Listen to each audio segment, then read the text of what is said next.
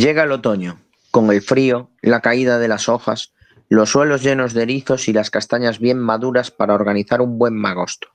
El frío es menos si lo pasamos junto a un buen fuego o tirados en el sofá con una manta viendo los últimos estrenos en series o escuchando nuestro programa de radio favorito.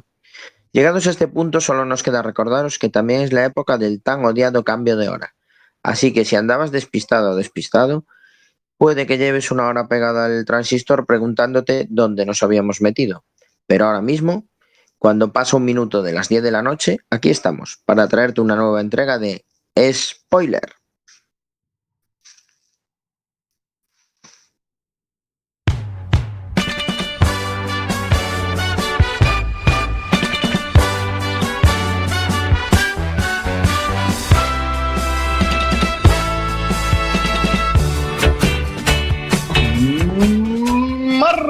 Martes 2 de noviembre de 2021 estáis escuchando Quack FM a través de la 103.4 del FM o www.quackfm.org martes de series, martes de spoiler.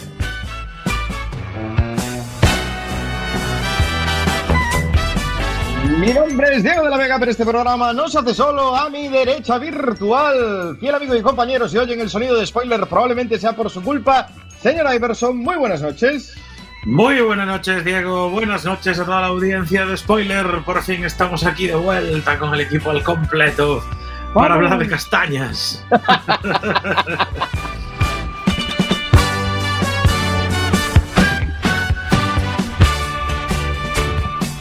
Los comentarios más ácidos de las ondas hercianas y de las ondas wifi. Ya lo escuchaban al principio del programa. Él es Samucao. Muy buenas noches. Eh, espera, que estaba muteado. Muy buenas noches, Diego. Aquí estamos. Andaba yo pensando en actualizar el blog.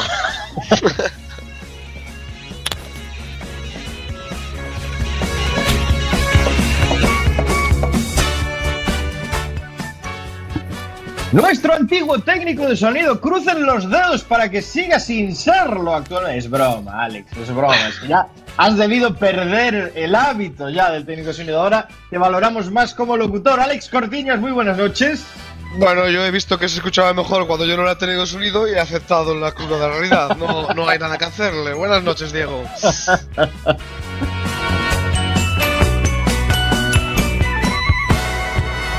Y ahora sí, nuestro magistral técnico de sonido, crucen los dedos para que todo salga bien. Es Chema Casanova. Muy buenas noches. Pues aquí, que tengo un magosto en casa montado con esto de las castañas, que uf, casi no me da tiempo a asarlas hoy.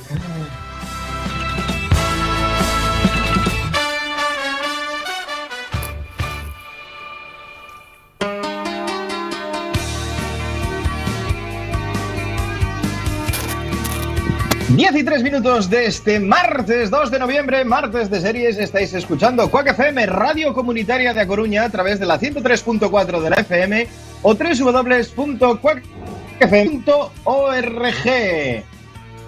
Queremos recordar a nuestra queridísima audiencia, nuestro blog, podcast, nuestro spoiler.quackfm.org, en el que podéis ver y seguir toda la actualidad de esta novena temporada de Spoiler. Hoy en su episodio 9 por 03 ya. Tres de esta temporada, nueve a lo largo de nuestra historia. Es increíble, jamás pensaríamos que llegaríamos tan lejos. La navaja de Samu no aplica en este glorioso y grandioso programa que sigue su curso a través de las ondas de nuestra casa, como siempre, Quack FM.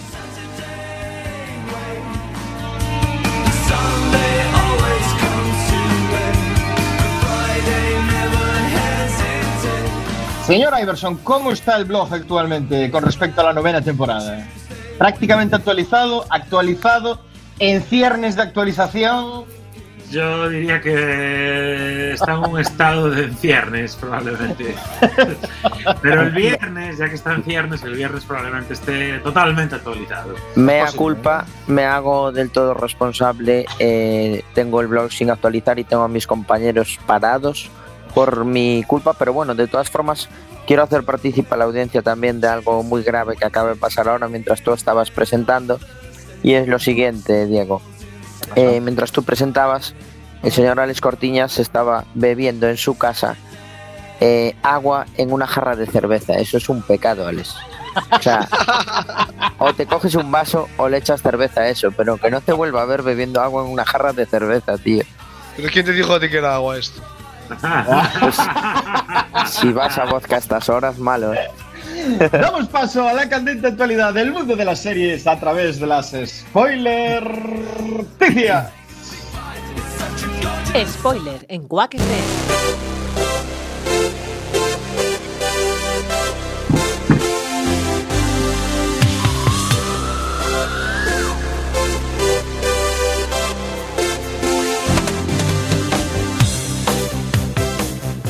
Y lo bonito, Alex Cortiñas, que a las 10 y 5 de este martes 2 de noviembre nos sirvamos un copazo mientras suena este Ready Player One.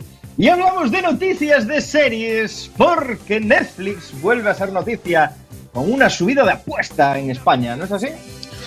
Así es, Diego. El jueves pasado, Netflix hizo una presentación para los medios aquí en España, en Madrid, y eh, hablaron tanto de estrenos internacionales como de estrenos nacionales. No, Eh, voy a comentar los internacionales un poco y luego me centro un poco más en los, en los de aquí. Eh, nos recordaron que va a salir en breve la segunda temporada de The Witcher Oh, en diciembre, que es algo que todos estamos esperando, sin duda. Todos, todos, todos. Después eh, también se estrena la cuarta temporada de Stranger Things. Yo la verdad pensé que se había cancelado ya. Eso es algo que nadie estaba No, esperando. nadie, nadie Eso- esperaba la de Stranger Things. Y también pero, nos... pero, ¿cómo? O sea, ¿pero en qué estado quedó la tercera? ¿Da para una cuarta? Eh, no daba por una segunda, va a dar por una cuarta. Los Albert, la La tercera. de los rusos, la tercera. ¿no? La tercera quedó con, eh, con la madre Rusia allí, el Claro, tío pero- encerrado. Bueno, pero en la cuarta que van ya los chavales a la universidad o cómo se pues es muy probable, ya, pero los chavales ya no dan más de sí como adolescentes. El caso es que se estrena la cuarta. Ahora ya tenemos curiosidad por verla para ver qué pasa con los chavales, si son mayores o, o si los sustituyeron por clones o algo así. Eh, y aparte de esas dos series que vuelven, eh, hay una nueva, nueva producción llamada Inventing Anna, nueva producción de Shonda Rhimes, para la que habrá que esperar a 2022. Pero bueno, el objetivo realmente del, del evento era hablar del producto nacional, ¿no? Entonces, por un lado tenemos dos series nuevas. El creador de Patria o Vivir sin Permiso, que son series bastante conocidas, va a presentar una nueva miniserie llamada El Silencio No. que estaremos pendientes a ver de qué va, porque no se ha dicho nada más, es un thriller y punto. Eh, y por otro lado, eh, Smiley, eh, que es un título provisional, va a adaptar la obra de teatro homónima de Guillaume Cluab, que aparte de estas dos series, hay dos películas más. El director de Infiesto será Pachi Amezcua, que hará una película que arranca el primer día de confinamiento en España, cuando dos inspectores son llamados a un pequeño pueblo minero donde ha aparecido una joven que llevaba meses dada por muerta. Otro, otro policíaco thriller eh, a, lo español, a lo castellano. Y por último tenemos otra, otra película protagonizada por Ana, de Ana Castillo eh, y dirigida por Albert Pinto que se llama Nowhere. También un título así medio pendiente, una trama en un futuro cercano en el que una joven embarazada escapa de un país en guerra escondida en un contenedor de un carguero. Y eh, tras dar a luz eh, a la deriva, pues va a tener que sobrevivir y salvar a la niña. Bueno, una, especie de drama que se estrenará próximamente en Netflix de factura nacional. Pero bueno, aparte de eso, eh, también va- vamos a presentar documentales españoles. Eh, uno de ellos es ¿Dónde está Marta? que es una docuserie dirigida por Paula Cons que se estrena dentro de nada, el 5 de noviembre, es decir, este viernes, y que va a analizar el caso de Marta de Castillo, pues 12 años después. Es una serie sobre Marta de Castillo. Y luego el próximo lanzamiento, de, el reciente lanzamiento de, de Insiders, que es del que hablaremos dentro de un rato. Eh, ah, también es una producción española que no es no es Tira, tira muy pa'lante, convencional. tira. No es muy convencional, pero mejor lo dejo ahí para que luego Samu pueda convencernos a todos con, con el piloto. ¿No tenéis la sensación de que Netflix dentro de poco nos va a poner las noticias?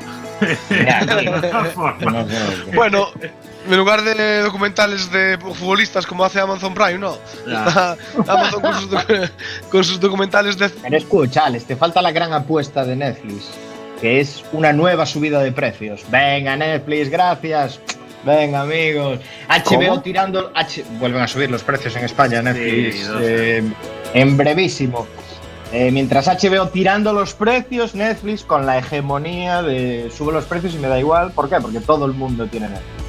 Muy Eh, mal. Le da igual hasta que nos aburramos, porque la verdad que el catálogo de Netflix cada día es más aburrido. Es Pues sí. lamentable.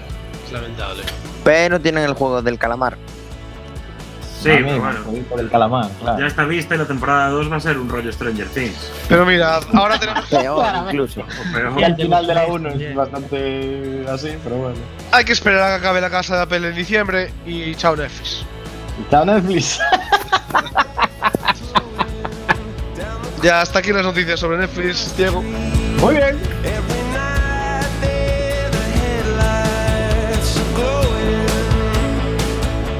Vamos, Chema, con una de estas noticias que a mí me gustan tanto, de estas que, que va a incendiar el estudio, porque la BBC se ha pronunciado sobre...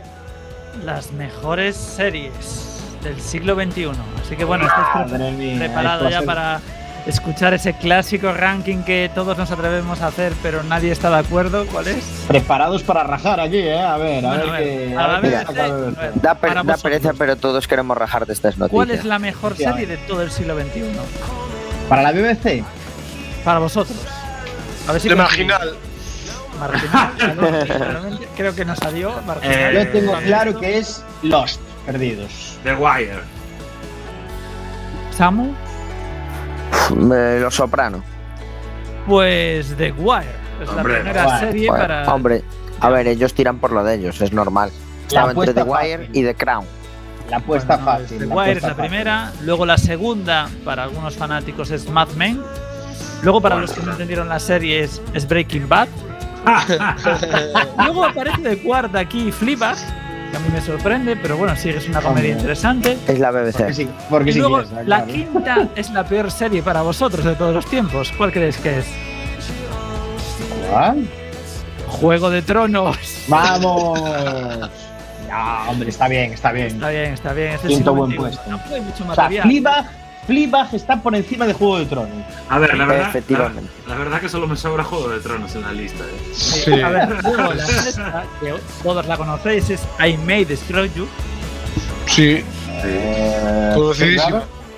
sexta, no la hemos visto ninguno, yo creo, así que habrá que verla. Habrá que Chema. verla, habrá que verla. Habrá que verla. Chema, ¿en qué, en qué puesto está? Cuéntame. Cuéntame, está fuera de rango ya. No. Entonces no me vale es esta lista fuera ya. Yo creo que ya empezó en el 99, ¿no? O todavía no. ¿Por Sí, yo creo que sí. Sí, luego el, el séptimo lugar sería The Leftovers. The Leftovers. Yo, pues bueno, a mí la verdad no aguanté más de la primera temporada. no. Ni fu ni fa.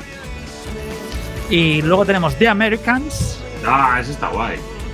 The Office, la versión de UK, que no hablan del americano. Es una broma eso, Es una venga. broma, ¿no? Fuera, ya no Venga, podemos. ya. Fuera. Ya está. Podemos anular la lista. Podemos anular la lista que no vale para nada. 10, Una serie que traeremos esta temporada es Succession. Ah, Oh, Succession. Eh, Estuve, tiene buena pinta, buena Por viendo cier- los capítulos en mi nueva suscripción de Por cierto. de HBO Max.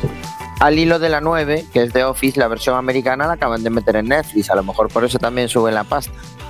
Eh, corre- Oíste, llevan Amazon Prime eh, unos cuantos años, eh, no pasa nada, no pasa nada. Gracias Netflix por llegar. Chema, Chema, tarde. Una pregunta, a ver si me, re- si me la resolvéis por aquí. ¿La versión inglesa de The Office se puede ver en algún lado? Que yo no la he visto nunca. Es de, es de Ricky Gervais, ¿no? Sí, No pero ¿dónde se puede ver? Porque son creo que dos temporadas y yo no la he podido ver aún. Yo diría que es una incluso. Bueno, No estoy seguro, sí, sí, es muy breve. Si no es una, si no son dos, es una o algo así. que me pica la curiosidad. Eh, no sé, pregúntale a la BBC por ponerla en esa lista. Pregúntale a Just Watch, que te dicen qué plataforma están las series. Eh, Vale. Sí, es lo que estoy buscando. Está en filming. Sí. Y En son Filming. tres temporadas. Ah, tres Tres, temporadas. Pero filming es gratis, ¿no? Eh, no. No, No. no, no. Va, vale. Pero bueno, un mes, pago. un mesecillo la pillas, te ves de Ah, Office, correcto. inglesa y listo. Ok. Nada, te iba a decir, Chema, que la de Succession eh, entiendo que la traerás tú porque es el Falcon Crest de nuestra época. Yo estoy viendo Es el Falcon Crest de nuestra Sí, es que época. es Crest es la, conclusión de que todos los personajes son chungos. Sí, Me acabo de, me acabo de acordar de que Chema trajo Revenge. Pero sí, es, Angela Channing, es claramente el protagonista. El protagonista es Angela Channing total. Total, sí, sí. Tú habías traído Revenge, ¿verdad, Chema? Revenge canción, sí. Perdona, pero The Office, The Office versión británica en su tercera temporada cuenta con dos episodios. Venga, es una broma ya. O sea, cuando es una broma. Como la quinta temporada de IT Crowd, que es un episodio. Es una broma. Es una broma total. Bueno, más bromas en la temporada y partirla en dos. Yo prefiero que saquen una con solo un capítulo. Estoy de acuerdo. Que no esto que hacen ahora todas las series de una temporada la parten en dos. O en tres. Pues bueno, chicos, hasta aquí llegó el ranking. Sé que podemos met- meter algunas nuestras, pero bueno, si os fijáis, de todas las series que la BBC considera que son las mejores series de la década, yo creo que la única que no hemos tratado en spoiler es The Office, la versión de Reino Unido, porque ya hemos tratado la versión buena. Y I May Destroy You, que probablemente tengamos que echarle un vistazo, porque es una serie de 2020. Como, como nota final a tu ranking, antes de pasar una cuña y dejar esto. Sí, un segundo, he hecho eh, falta una serie en este ranking, ¿eh? que es The Last Shift. De la sí, pues, O sea, anda, anda que no tendría BBC series que poner, como por ejemplo Sherlock o alguna vez. Sucesor designado. Eh, pone, pone The Office versión UK, que solo tiene dos temporadas, por cierto. Y si entras en la Wikipedia y miras Original Network, BBC The Office. Algo Venga, tenía BBC, algo tenía que pasar aquí.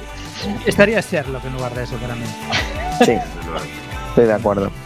Bueno, aquí dejamos este ranking de la BBC. Vamos ahora con una cuñita y volvemos con noticias sobre el mundo de las series aquí en las Spoiler Noticias. Si el fundido a negro de los soprano te dejó blanco, Si el final de Perdidos te dejó patidifuso, Si eres de los que cree que Jack Bauer debería presentarse a presidente de los Estados Unidos, este es tu programa. spoiler en Quack FM. hablamos de series en serie.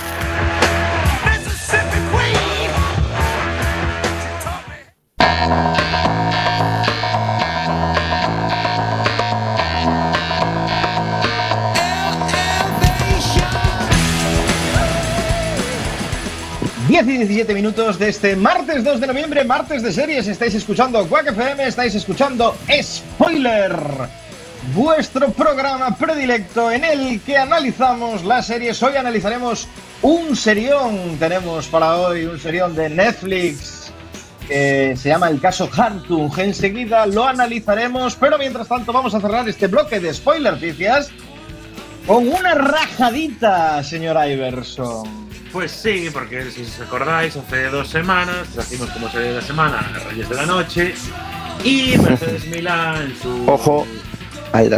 Efectivamente. Y Mercedes Milá en su nuevo formato que estrenó hace pocos días, que se llama Milá versus Milá, entrevistó a José María García. Y bueno, en esta, en esta entrevista quedó claro que a, tanto a José María García como a José Ramón de la Morena, ya lo dijo en su día, no le gustó nada la serie. Eh, no se metieron en concreto con la actuación espectacular de, de, de Javier Gutiérrez. de Javier Gutiérrez, que hacía de José María García, aunque en la serie pues ya sabéis que estaba ficcionada y por eso sale el cartelito.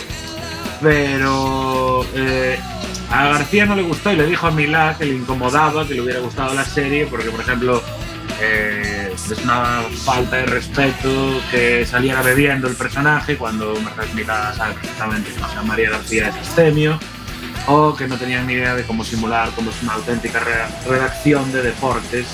Bueno, cosillas. El tema es que se metió un montón con los guionistas y si lo queréis ver está, está colgado el, el capítulo de Milá versus Milá. La verdad que es interesante la noticia para completar ese Aparte, episodio que hace dos Mola que, semanas.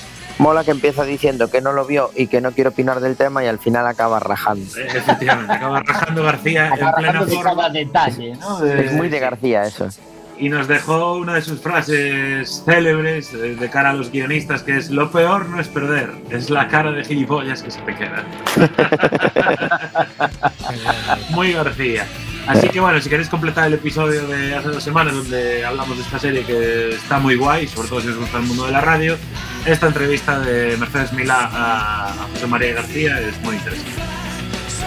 Pues aquí está, la podemos completar. Yo creo que es para darle un poquito de hype a la serie, ¿eh? para aumentar ahí las visitas. Nunca se sabe si estas cosas están pactadas o no. O para cebar la posible segunda temporada, que en principio anunciaron que no se iba a hacer, pero bueno, quién sabe. Pero nunca se sabe, nunca se sabe. Bueno, ahí tenéis esa entrevista para completar este episodio anterior de Spoiler en el que hablamos de esa grandiosa Reyes de la Noche. Cerramos aquí las spoilerticias con Tengo un último comentario. Chema. Yo no sé si habéis visto que últimamente Amazon no está parando de hacer publicidad de una nueva serie que es la- lo que considera mucha gente como el, el futuro Juego de Tronos de Amazon, que es La Rueda del Tiempo. ¿No, Eh, no sí, habéis visto he mogollón visto la publicidad. Sí, lo vi los anuncios, pero no. Pues es como una saga mítica de fantasía con 20 libracos que, que se van a hacer la serie. El tema es que Amazon que se deje de hostias y que acabe la producción del Señor de los Anillos. Eso es lo que queremos todos, en Eso realidad, es lo que pero bueno. queremos todos. No, no, pero es cierto eh, que es una saga literaria bastante importante esa de La Rueda del Tiempo. Veremos qué surge. Ver qué Siempre tal. buenas noticias, Me siempre. llama la atención que tú, Diego, nada. como fan de Amazon Prime, no lo hayas traído comentado. Entonces, A ver, hay que, te- tengo que tener un poco de, de compasión para el resto de plataformas, porque podríamos hacer un programa que se llame Spoiler, la plataforma. Spoiler, eh, Amazon Prime, nuestra plataforma fiel, y solo hablar de Amazon Prime durante 60 minutos. Pero no es el caso. no es el caso. Así que cerramos las spoilerticias con este temazo de fondo y nos vamos ya enseguida con el piloto.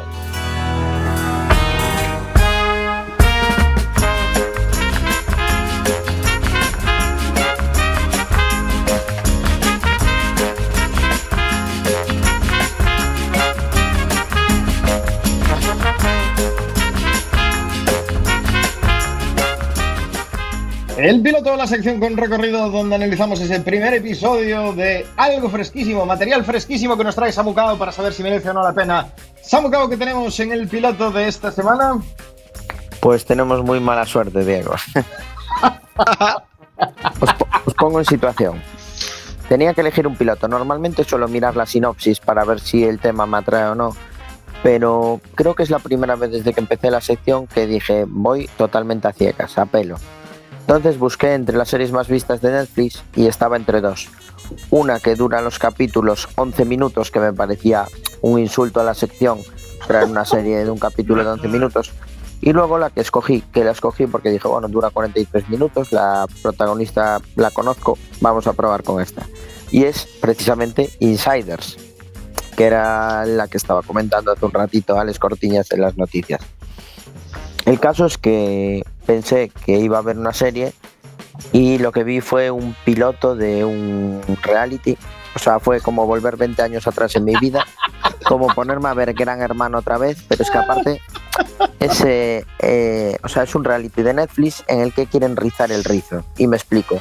Con un reality, sabes que, bueno, quitado el primer Gran Hermano, que la gente no sabía lo que iba, a partir de ahí todo el mundo sabe a lo que va un reality. Te metes en una casa y te dedicas a eh, ser grabado.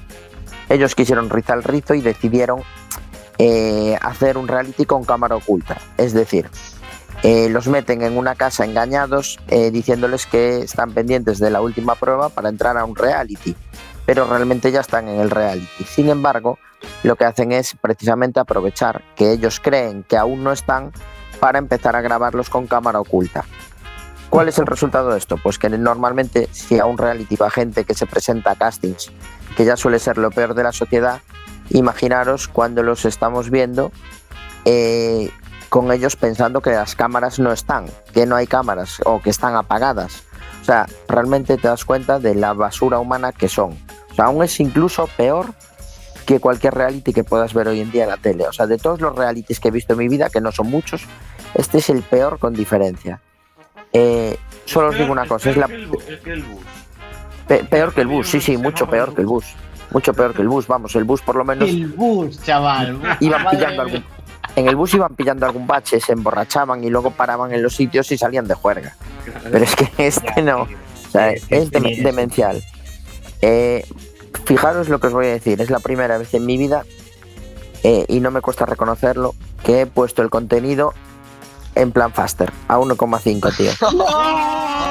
A los 10 minutos, a los 10 minutos, o sea, por dignidad y por respeto a la sección, dije, me lo veo hasta el final, me lo vi hasta el final, pero lo tuve que poner a 1,5, es que no lo aguantaba, tío. O sea, es insufrible. Eh, tío. o sea, no tiene recorrido ya ni para ver el segundo episodio. O sea, espero Mira que, que no vea Netflix- nadie, que- espero que, mira se que arruine sabe. Netflix y tenga que cerrar por culpa de insiders, tío. Samu, mira que en Netflix había otro reality que seguro que te molaba más. Era que metían a, a guapos y guapas en una casa en un paraíso tropical. Pero eso es la isla de las tentaciones, ese lo tengo visto en Antena 3. este era, los metían en una isla ah, súper tropical, de estas de maravillosa, tal, gente joven, con las hormonas fresquitas, todos Pinta bien. todos preparados para la mandanga, y les daban un premio de mucha pasta a los siete días de estar allí, pero solo tenían una condición. No podían tener nada de sexo ni nada relacionado con temas sexuales. Oh, oh, mamá, ese sí que me hubiese gustado más. Y cada vez que tuvieran algo, se dieran un beso, dependiendo de, de la interacción sexual, pues les iban quitando pasta. Ah, pensé que les daban con una taser en los genitales. No, no, Hubiese sido más quitando, divertido. les iban quitando pasta y hasta llegar al final, que bueno, pues al final el premio se repartía entre todos o algo así de lo que quedaba. Fi- Fijaros, eh, gustado más, joder, es un reality seguro. más. seguro, voy, a os voy a, a comentar. Dime, dime. Una, las producciones de Netflix caen en picado porque comparad esto, por ejemplo, con House of Cards. Ya, Este es decir, lo que invertían Ya. para hacer House of Cards y lo que invierten para hacer este reality. Ya, y, y nos suben todavía más la cuota de Netflix. Es decir, esa es una de las conclusiones que hay que sacar de aquí. Y la segunda es que lo que hizo hoy Samu es un servicio público para avisar a la gente que no haga play en Insider. Es servicio público total. Esto es como si fuéramos la 1. Dos detalles voy a comentar. Lo presentan a Joan Inri, que pensé, claro, cuando vi intérpretes, a Joan Inri, y vi que no había más actores, ya tenía que haber sospechado algo. Eh, lo presentan a Joan Inri de forma penosa, todo se ha dicho, porque ni la presentación te mete en el, en el reality. Y luego hay un momento que me pareció demencial, que sí que lo traigo aquí, que es que juntan a los tres homosexuales de la casa, una chica y dos chicos, para que hablen de su experiencia cuando salieron del armario. La chica dice que lo pasó fatal, uno de los chicos gays también dice que lo pasó fatal y el otro dice que él nunca sintió discriminación porque ni se metieron con él en el cole de pequeño ni nada. Le montan un pollo a ese en plan de porque tú estás normalizando una situación que es muy dura para todos los demás y el tío diciendo pero ¿qué queréis que diga? Si a mí nadie me discriminó por ser gay, ¿qué voy a tener que decir que sí que me discriminaron? Es que estás atentando contra el colectivo, vale, montan un pollazo, tío. Que, es o sea, demencial, demencial. Escucha, es, espa- es española, en reality. Sí, sí, es española, tío, o sea, Hostia. demencial. Hostia, es esto es muy. Es que esto es gravísimo, ¿eh? Es que Es gravísimo, es gravísimo. Es gravísimo lo que está haciendo Netflix, Es, estoy de es acuerdo. a un nivel de gravedad igual que el No te rías que es peor de Santiago Segura, que pusieron en Amazon Prime. Está a Sí. ese nivel de gravedad. Lo que está claro sí. es que Netflix ya siente el aliento de Amazon Prime y está empezando a hacer Lo siente, se siente, se siente el aliento de Amazon Prime. Bueno, de los- entiendo, el de Samu los humoristas de Santiago Segura, cuidado también, eh. Uf, Eh, terrible, ¿eh? Terrible. Terrible. A ver, Santiago Segura en general, uff. Santiago Segura en Sí. general. eh, bueno, hombre, Pero últimamente bueno. así unas peliculitas familiares interesantes. bueno, dejemos, dejémoslo en que hoy he hecho un servicio a la comunidad, corramos un tupido velo y por favor, que no metan programas en plataformas de series. Yo quería ver un piloto de una serie, no un reality. Por Un favor, reality. Netflix, no nos times. Hasta aquí lo nuestro meten, lo piloto meten de como la- lo meten como el top 10 de las series más vistas. Es que no es una serie, tío. Hasta Ya está, aquí ya me indigné. Nuestro piloto de hoy, indignadísimo Samu Cao, Uf. con este Insiders que nos recomienda. Ahora vamos con un tema musical, parte de la banda sonora de la serie que vamos a analizar hoy. Me niego a decir el título de esta canción ni quién la canta, porque es que no tengo absolutamente ni idea ni por dónde empezar.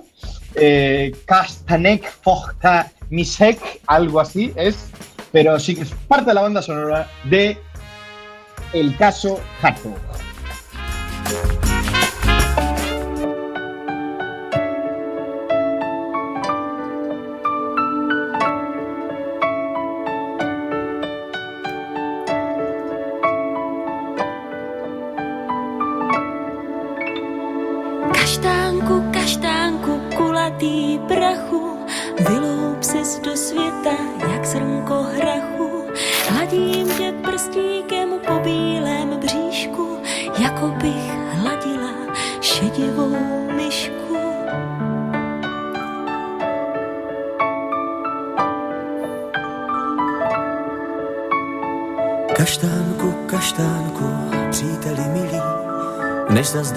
Poběžíš, buď se mnou chvíli, se tak tak do dlaně, hnědáčku z nebe, které je na podzim chladné a bledé.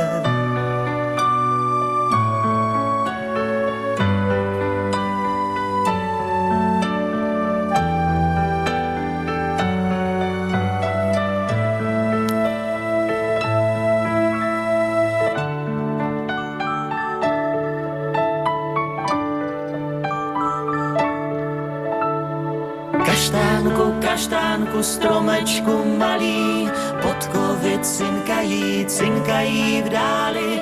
To svatý Martin na svém bílém koni přijíždí, utíkej, tak jako loni.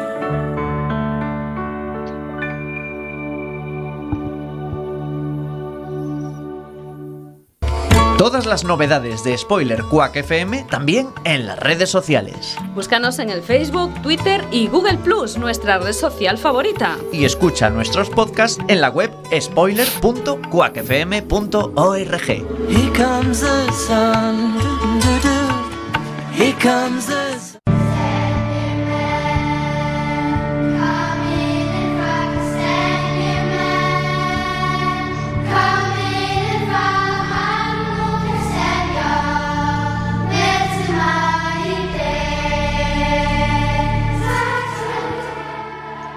Chestnut Man, el danés Ka- Kastangemanden, y conocido en España como el caso Hartung, es un drama criminal danés estrenado en Netflix el 29 de septiembre de 2021.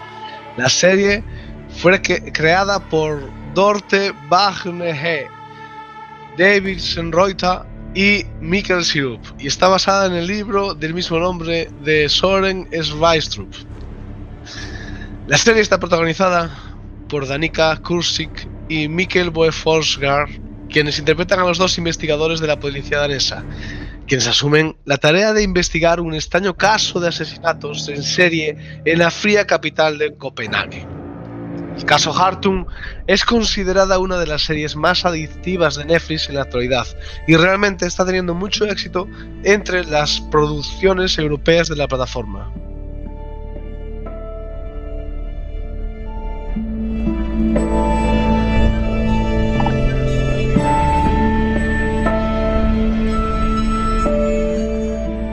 El caso Hartung comienza con un flashback al pasado. En el prólogo se nos presenta un oficial de la policía local que entra en una aislada granja de la isla de Orun y se encuentra con tres personas asesinadas y un chaval encerrado en el sótano de la granja y rodeado de hombrecillos hechos de castañas crudas.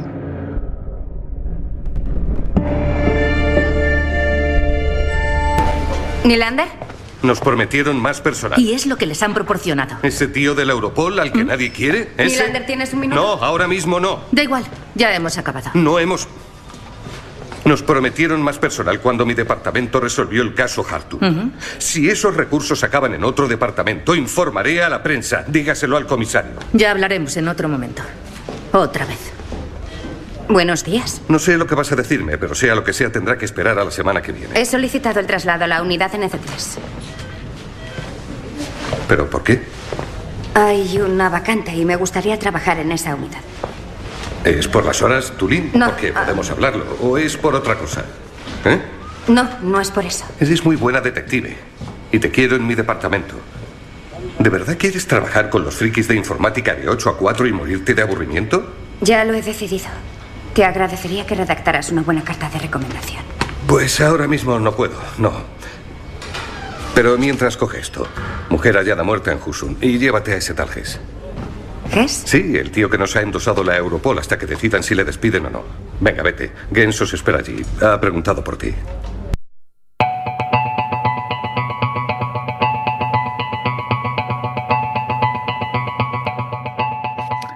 Volvemos a la actualidad.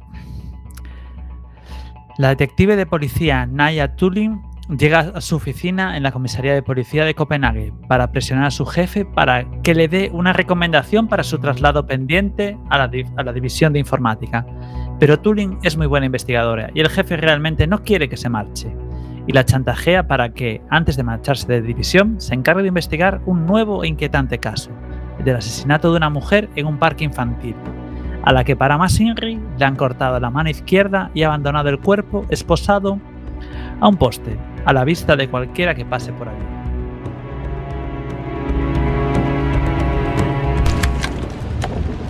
¿Cuánto tiempo te quedas? Solo serán un par de días. Bien. ¿Trabajas en La Haya? Eh, no, voy de aquí para allá. He trabajado en varias ciudades, en Ámsterdam, Lisboa, Marsella, París, Mm. Budapest, ya sabes. ¿Cuánto tiempo llevas fuera? Eh, cinco años. Cinco años. Te cojo esto. Normalmente los agentes de enlace solo pasan fuera un par de años, ¿no? Ah, ¿Sí? Espero que no te importe que hoy me vaya pronto, ¿Y eso por qué? porque tengo que ir a por las llaves de mi piso. Sí, bien, sin problema. Oh, ¿te importa parar? Necesito un café.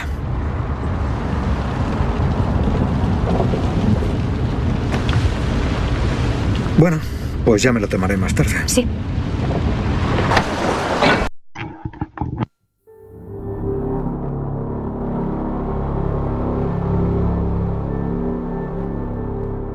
Ya hemos mencionado que Naya Tulin está considerada una buena investigadora de la división de homicidios, pero quiere irse al lado informática. La razón de ese cambio no es que se haya cansado de lidiar con la muerte y el drama, sino por razones más mundanas. Se trata de una madre soltera y quiere tener un horario más estable para poder estar más tiempo con su hija adolescente. A Naya la emparejan además con el nuevo agente que viene de la Europol, llamado Mark Hess, que a la espera de nuevo destino se le asigna la tarea de ayudar a la policía local en este caso. Como presume que va a estar poco tiempo en el país, Hess no está demasiado comprometido con la causa. De hecho, intenta escaquearse cuando puede para tratar de arreglar su piso y ponerlo así a la venta.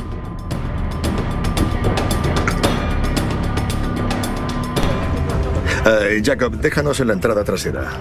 No, no importa. Entraré por aquí. Acabemos con esto cuanto antes.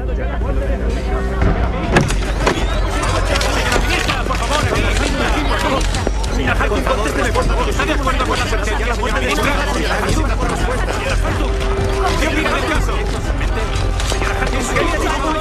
por su hija, señora ministra. Por favor, aquí.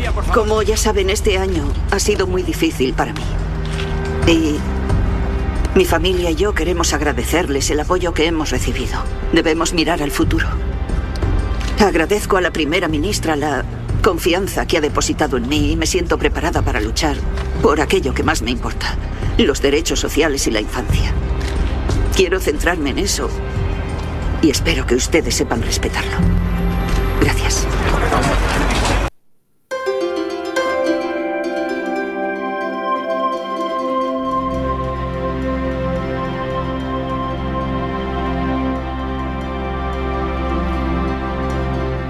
El caso Hartung tiene también ciertas reminiscencias de Borgen.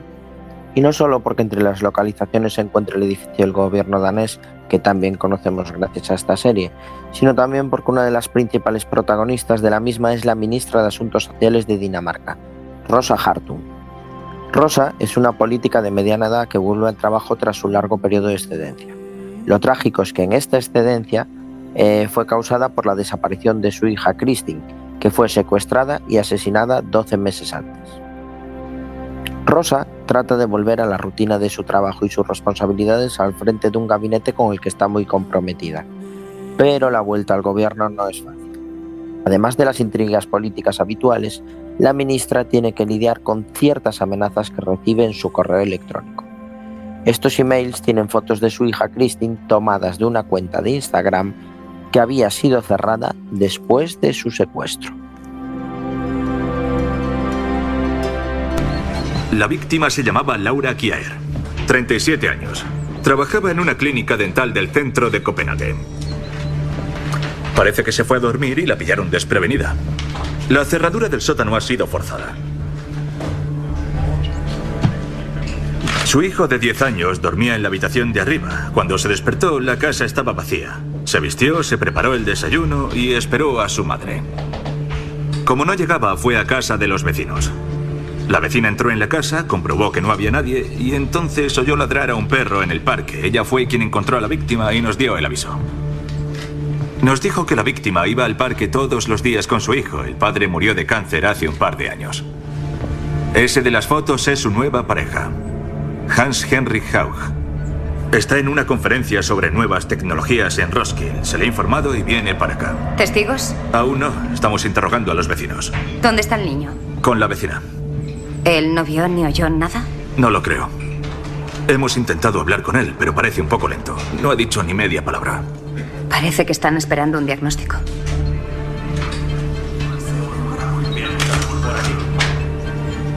¿Quieres hablar con el peque? Mejor luego, pero asegúrate de que está bien. ¿Han robado? Que sepamos, no.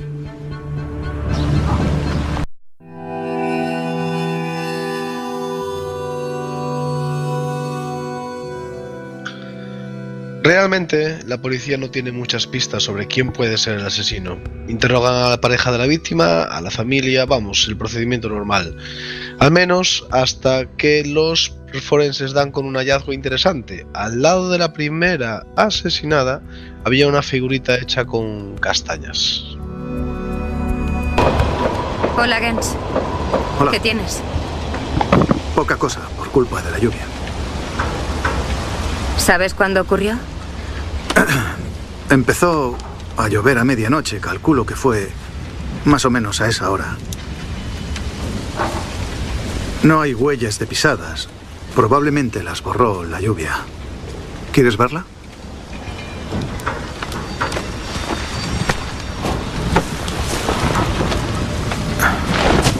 Bien. En la casa apenas se aprecian signos evidentes de forcejeo y tiene los pies limpios. Yo diría que la sedaron en la casa y la trajeron hasta aquí.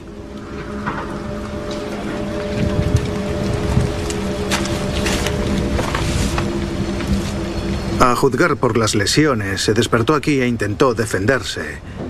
De ahí la amputación. ¿Amputación?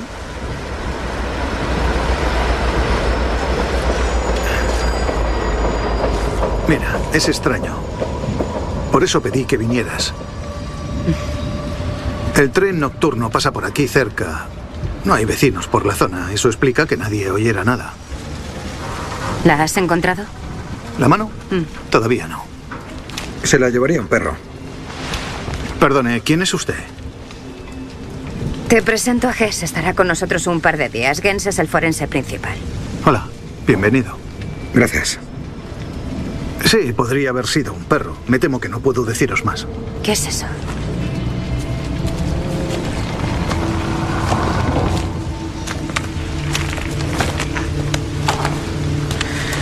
Un hombre de castañas. ¿Le interrogamos? Llévatelo por si acaso.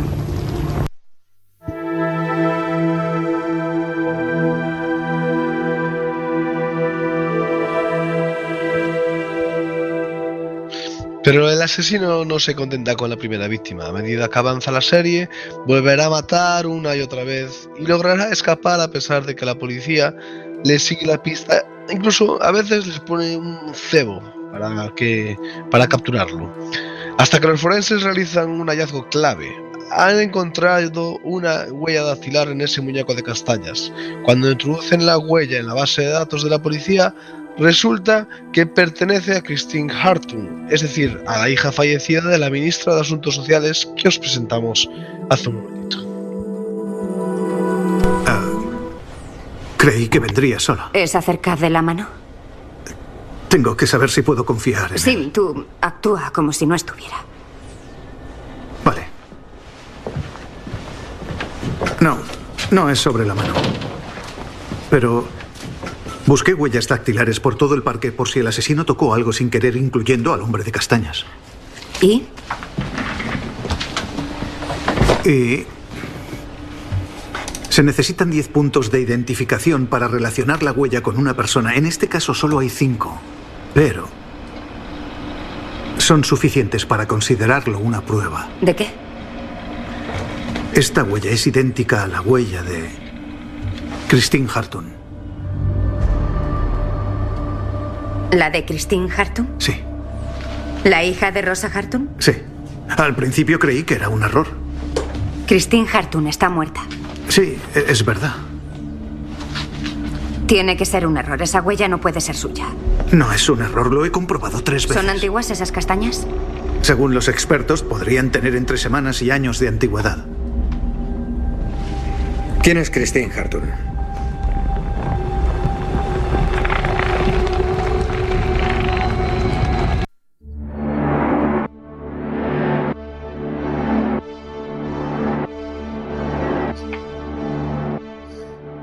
Este hecho descoloca totalmente a la policía. Por un lado, dicha coincidencia parece imposible, pero por otro lado, esta nueva línea de investigación abre la puerta a la posibilidad de que Christine Hartung esté viva, o al menos que el asesino hubiese tenido contacto con ella antes de su muerte. Tanto Tulin como Hess se dan cuenta de que hay algo raro en todo esto, y que en ambos casos puede haber una relación.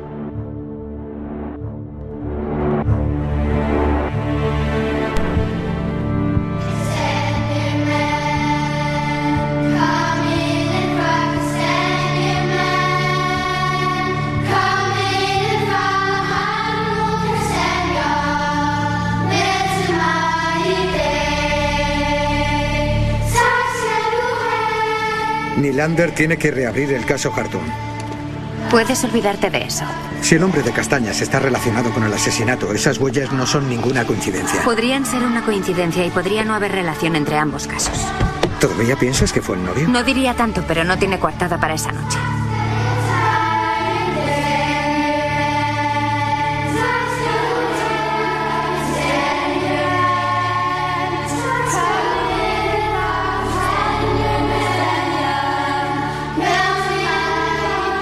El caso Hartung ya se investigó. ¿Ah, sí? Sí, el culpable confesó, lo detuvimos, lo metimos en la cárcel y se ¿Y acabó. estás satisfecha? Mira, no voy a solicitar la reapertura de un caso solo porque el que tengo entre manos se me ha atragantado.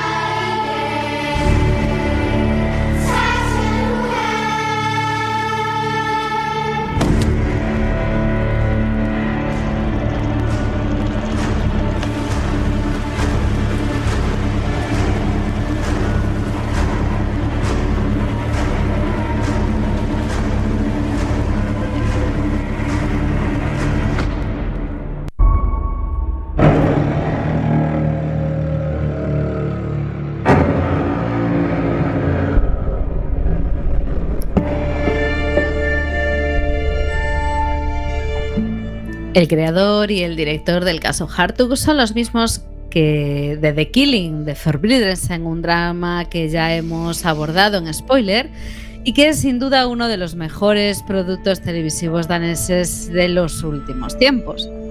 En este caso se ha adaptado la novela Castañema de Soren Sveitrup, que Soren Sveitrup escribió en 2018 y que ha participado además en este proyecto, lo han contratado como asesor.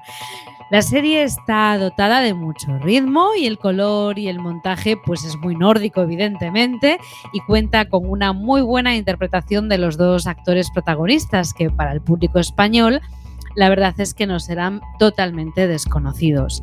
Sin grandes estridencias en el guion, la serie engancha desde el primer capítulo y hará las delicias de los amantes del género Nordic Noir, porque tiene todos los elementos de una buena serie de suspense. Un serial killer, detectives con una vida personal muy complicada, muchos cliffhangers y unos niños del coro cantando canciones espeluznantes. Chicos y chicas, disfruta del magosto y que os aprovechen las castañas.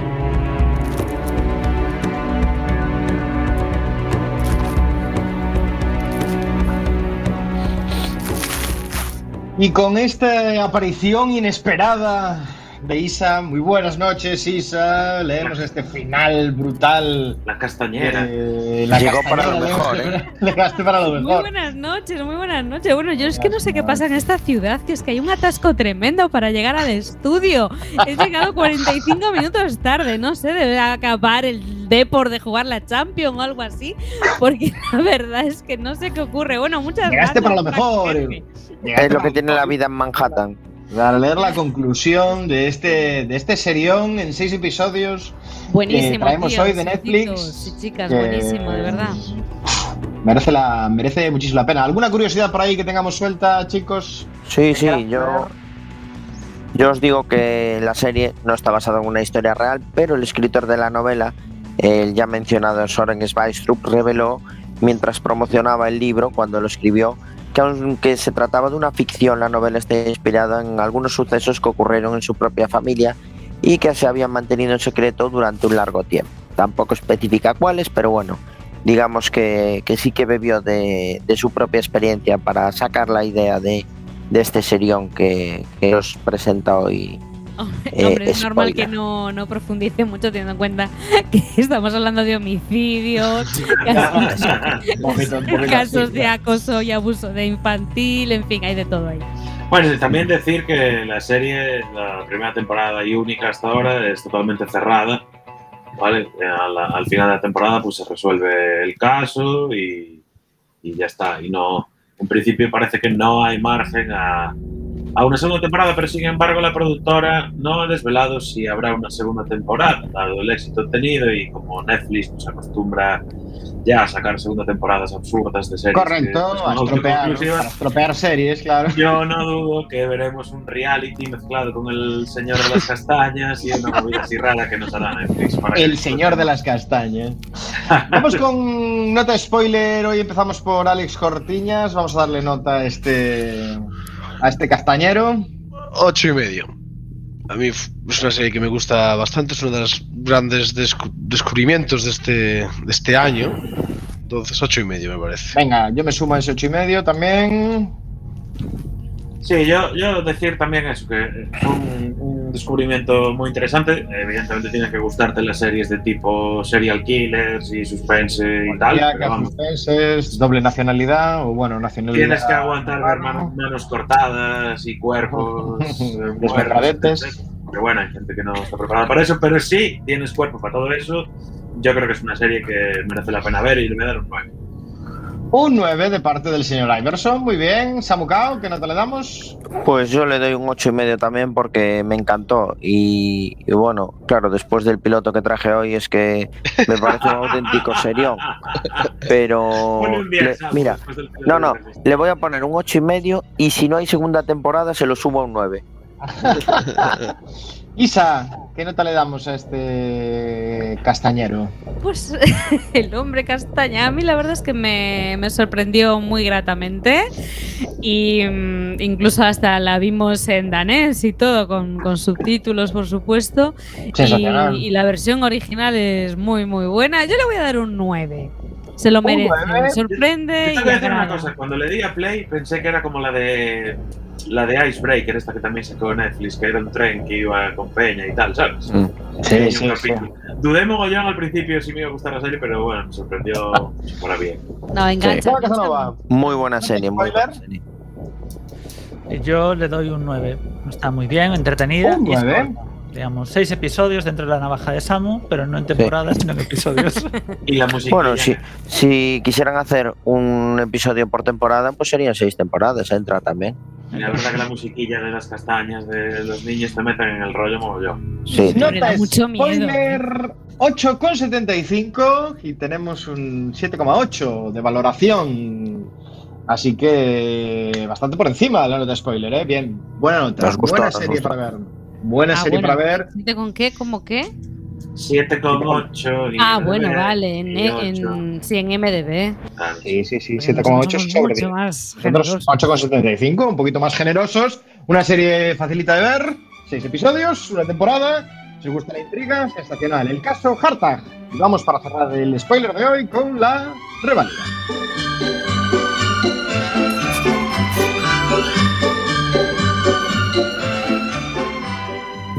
Tenemos en la Pues- reválida, Isa, de esta semana? Pues de Copenhague nos vamos a Nueva York, una de las ciudades que más ha salido en el cine y en el mundo de las series, claro que sí. ¿Por qué? Porque vamos a hablar de música, vamos a hacer el análisis, la reválida de una serie que a mí per- per- personalmente me encantó, que se llama Oh, Mozart, Mozart in the Jungle. Oh.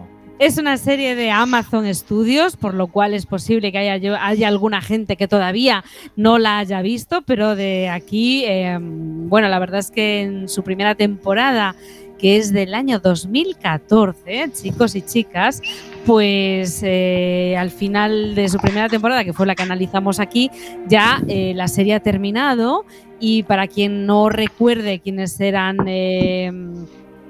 quiénes eran los protagonistas, bueno, pues la verdad es que el protagonista principal es Gael García Bernal, que es el que interpreta. Sema, dime. Ah, vale, que es el que interpreta al director de la Sinfónica de Nueva York, un tipo muy peculiar, recién contratado por la, por la presidenta de la fundación que dirige la Sinfónica. Em, ¿Vosotros qué, qué opináis del final de Mozart in the Jungle?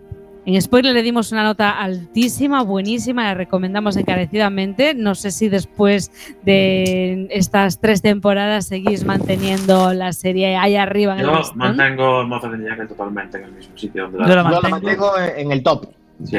Yo también. Y Sí. que no puede. Hicieron bien en no seguir más allá, allá de la tercera. Ya estaba Sí, por, por encima del The Office británico que aún no vi. Que seguramente mantenemos a Mozart in the Jungle en el top sí. De, los, de los tops. ¿eh? Isa, ¿tú qué opinas? No, no, yo es completamente, me encanta y de hecho la serie mejora eh, a lo largo de las temporadas. Porque Recomendamos este Mozart in the Jungle en Amazon Prime, por cierto. Eh, si queréis si queréis ver la Serion, donde los seriones, aprueba nuestra reválida, Isa. aprobado. Aprobado reválida. además. No hay tiempo más, nos tenemos que despedir. Nos vemos dentro de dos semanas. Gracias por estar ahí, Isa.